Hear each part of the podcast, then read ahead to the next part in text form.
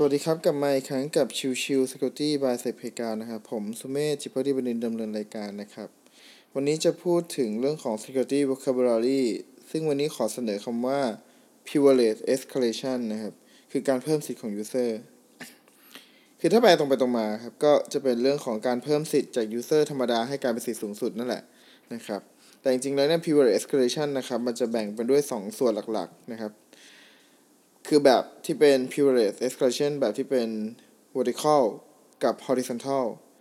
คือถ้าเป็น vertical เนี่ยคือแนวตั้งนะครับ ส่วน horizontal คือแนวนอน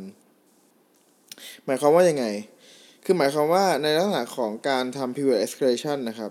vertical คือการเพิ่มสิทธิ์จาก user ธรรมดา user A นะครับกลายอาจจะกลายเป็นสมมุติในโลของของแอปพลิเคชันสักตัวหนึ่งเนี่ย มี user เป็น low user ธรรมดา แล้วก็ user editor user admin user got อะไรอย่างเงี้ยนะครับ vertical คือการเพิ่มสิทธิ์จาก user ธรรมดาให้กลายเป็นสูงขึ้น ไม่ว่าจะเป็น editor เป็น admin หรือจะเป็น got เองก็ตาม แบบไหนก็ได้ครับ ขอให้มันเป็นการเพิ่มสิทธิ์ของ user จากธรรมดาให้มันมีสิทธิ์สูงขึ้น นั่นคือเรื่องของ vertical แต่ถ้าเป็น horizontal นะครับ horizontal คือลักษณะในระนาบเดียวกัน หมายความว่า user A เนี่ยต้องการจะไปดูของข้อมูลของ user B หรือใช้ตัวของสิทธิ์ของ user B อะไรเงี้ยครับ ก็ต้องมีการพยายามเปลี่ยนแปลงใดๆก็แล้วแต่ที่เรา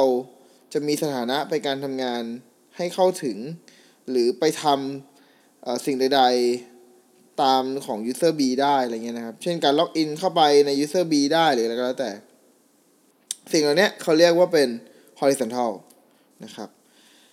ก็ pure escalation นะครับ มันก็เป็นส่วนที่จำเป็นที่จะต้องทำหลังจากที่เข้าไปสู่ระบบแล้ว เจาะเข้าไปได้เรียบร้อยแล้วครับ เข้าไปสู่ระบบได้เรียบร้อยแล้วก็พยายามจะเพิ่มสิทธิ์ของ user ของเรา หรือพยายามจะหาข้อมูลเพิ่มเติมในตัว user ใด ๆ ก็แล้วแต่ที่ที่มีอยู่ในระบบนะครับ ในหลายครั้งเนี่ยเราจะพบว่าตัว user อื่น ๆ ที่มีอยู่ในระบบเนี่ยเป็นข้อมูลที่สำคัญที่จะทำให้เราสามารถยกสิทธิ์